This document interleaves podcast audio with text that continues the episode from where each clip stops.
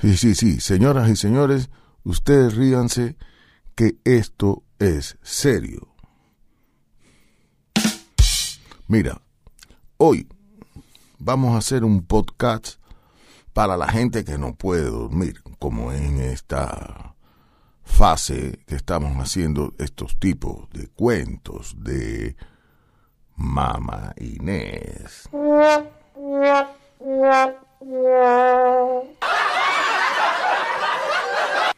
Pues nada, señoras y señores, hoy vamos a hacer otro cuento que tiene que ver con la vida social en Cuba.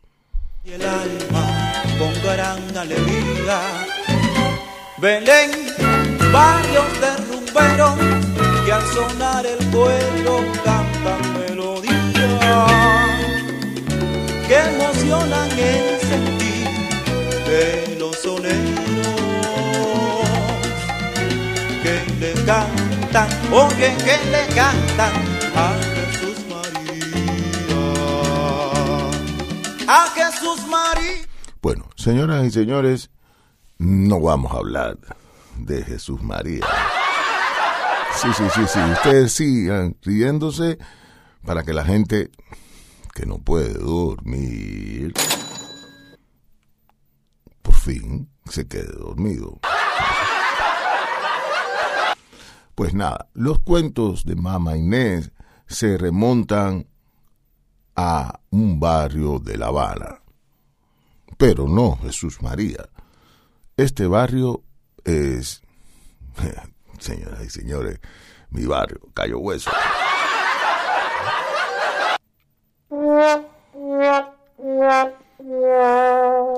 Sí, sí. Entonces, vamos a hablar de un personaje que se hizo famoso en las calles de Cayo Hueso. ¿Por qué se hizo famoso? Bueno, y era una señora también. Sí, sí, sí. Una señora normal y corriente. Esta señora, como se estilaba en aquellos tiempos, tenía cinco negritos.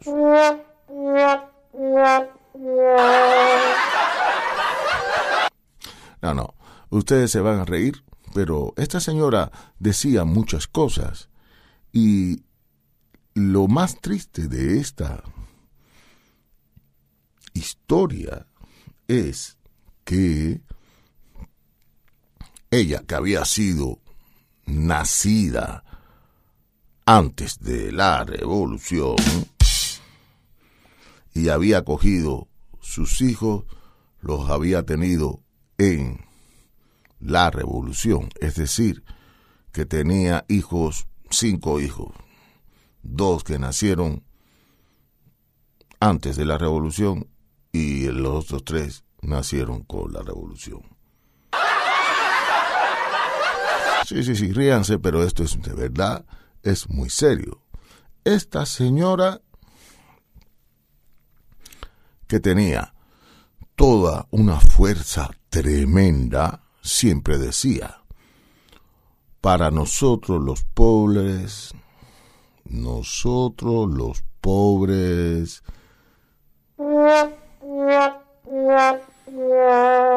no hay gobierno que sirva. Porque yo en el capitalismo, con los buenos o los malos, yo no sé, esta tortilla, bueno, si son los buenos o los malos, pero esta señora siempre decía, yo he pasado trabajo con los buenos, con los malos, siempre he pasado trabajo. Pues nada, esta historia de esta señora empieza en los años sesenta y pico. Tenía que alimentar a sus cinco negritos. Y ustedes dirán, ¿y no estaba casada? Sí, tenía un esposo, pero este esposo era mayor, me llevaba 20 años, era un viejo. Bueno, no era un viejo, pero sí. Y este señor ya era un tabaquero y ya estaba retirado.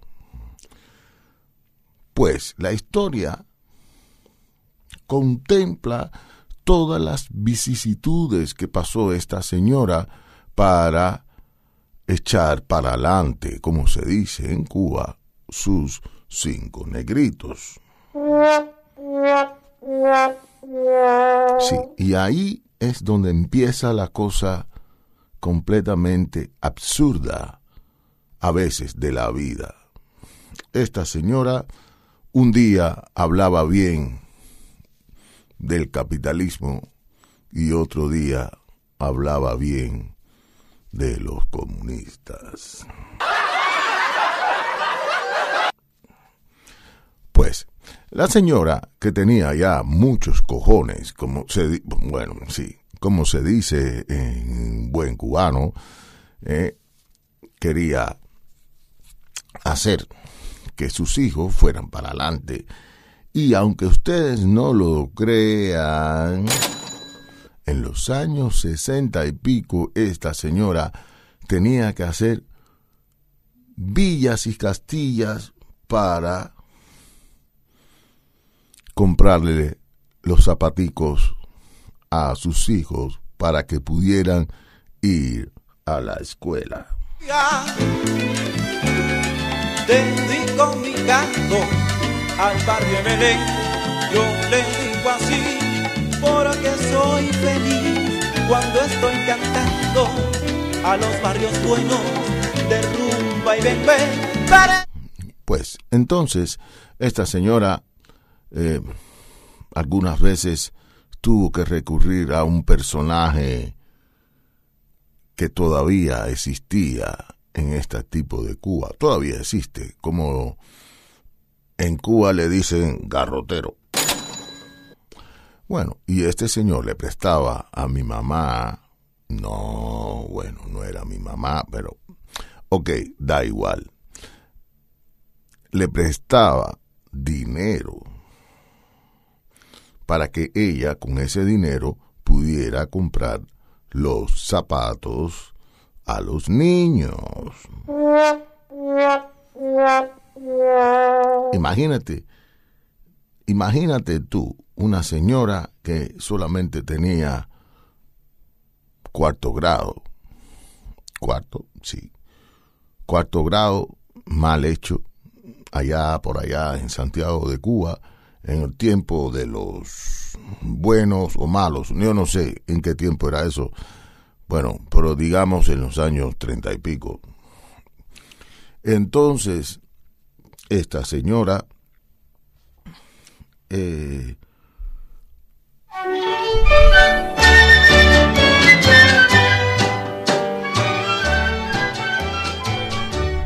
esta señora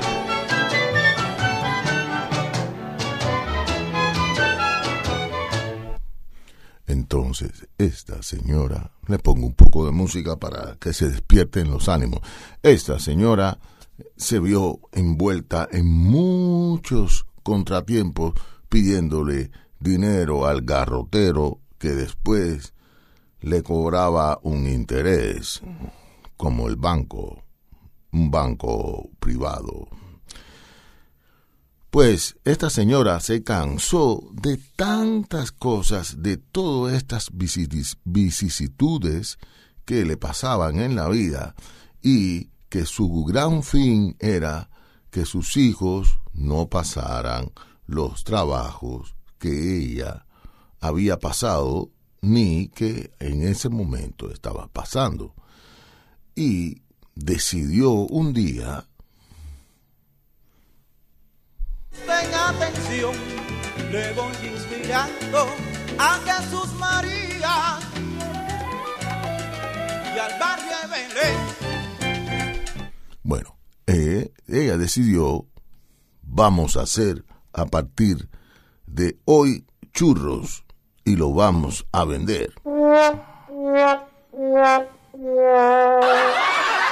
Bueno, usted, ustedes se ríen, pero la cosa era muy seria. Esta señora cogió y cogió un poco de harina y un aparatico que se había encontrado en un rastro del pueblo. Eran lugares donde por aquellos tiempos se llevaban las cosas de las casas de los ricos que se habían quedado o que se habían ido para los Estados Unidos. Se llevaban allí y después se vendían a un precio muy barato a toda la gente que quisiera comprarlos. Mi mamá, que no tenía dinero, solo se pudo comprar un aparatico de hacer churros. Pues ella, con mucha picardía y mucha inventiva, dijo,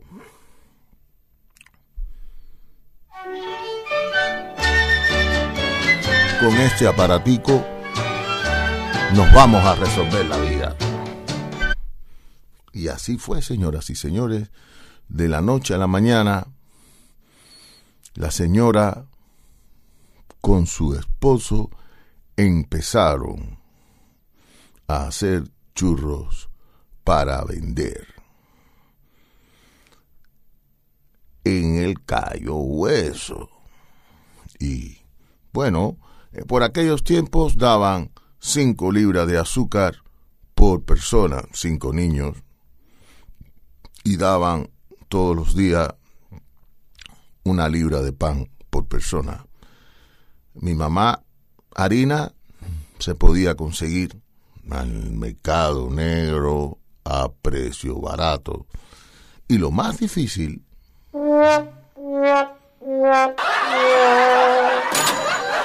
era la grasa para freír. Y allí iba y le pedía al bodeguero que, bueno, le vendía extra por atrás del telón algunas libras de manteca. Y así esta señora empezó a hacer churros con el primer motivo y la gran objetivo de tener un poco de dinero para comprarle las cosas a sus negritos y pagarle a garrotero.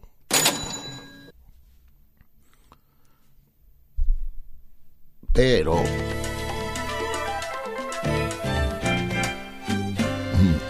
la cosa fue caminando bien. Fue caminando bien y de momento, de boca en boca por todo Cayo Hueso, la gente empezó a comentar, ¡uh! En casa de la señora se hacen unos churros que ni en España. Señoras y señores, empezaba una empresa de vender churros. Mi mamá porque era mi madre, cogía, ponía un caldero grandísimo que tenía muy viejo y ahí echaba manteca y todas las noches se ponían con el aparatico que había costado como tres pesos. Y con ese aparatico hacían todos los churros, los ponían arriba de la mesa, los cortaban y los freían y al otro día por la mañana todos los niños venían a comprar del barrio, venían a comprar churros. Pero no solamente los niños, venían todo el mundo. Había tanta gente viniendo a mi casa, porque bueno, ya se me fue, no quería decir que era mi madre, pero era mi madre. Y entonces ahí empezó a vender churros. Y entonces... Sí, sí, sí. Y, de Jesús María también vinieron la gente. y de casi toda La Habana llegaron al lugarcito de San José a comprar churros. Pero las cosas, como se dice, hay un dicho muy famoso en Cuba que dice, eh, la dicha del pobre dura poco. Pues, señoras y señores, por aquellos tiempos, el gobierno había hecho toda una campaña para coger a los bisneros. Sí, sí, sí, bisneros que viene de business americano. Y entonces allí estaban buscando a todo el mundo que hacía un negocio ilegal. Venían y ran, lo cogían o preso, o le ponían multa, o se le, le decomisaban todo, le quitaban todo. Bueno, y hacían juicio y era toda una campaña en toda Cuba contra los bisneros.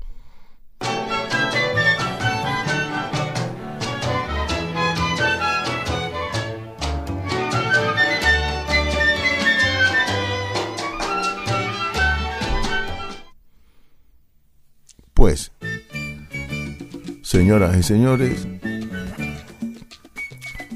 mi madre pensó, ¿y qué hago ahora? Con este dinero ni me voy a hacer millonaria ni nada, solamente puedo comprar ropita a los niños que no tienen y pagar al usurero.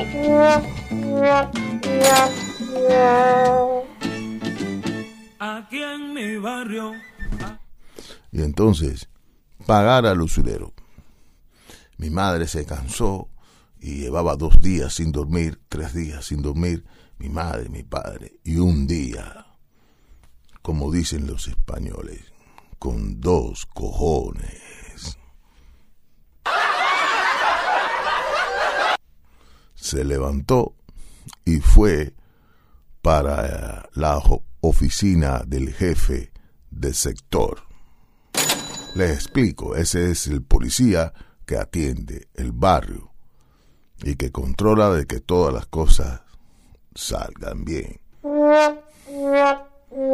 Hay muchas chicas que gozan de una tremenda salud, de lindas caras, tremendos cuerpos, orgullosas de su sana juventud.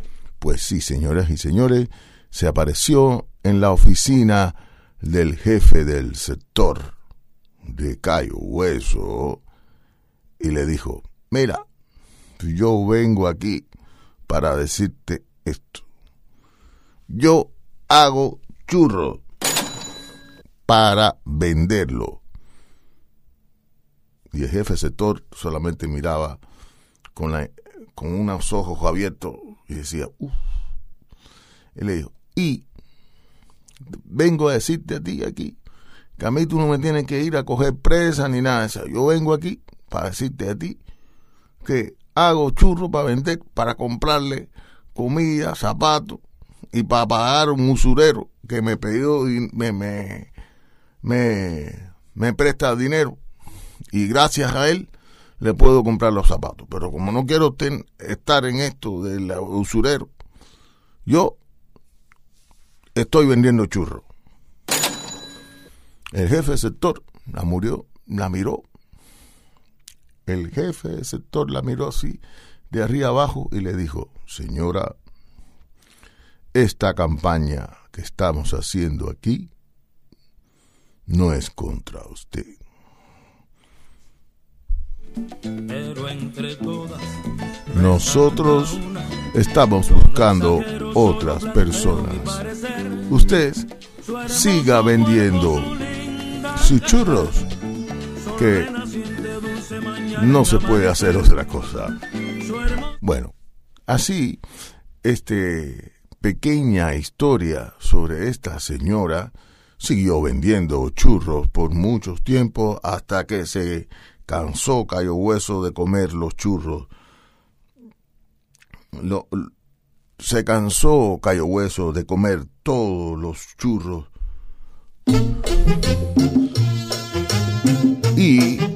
Un día mi madre dijo,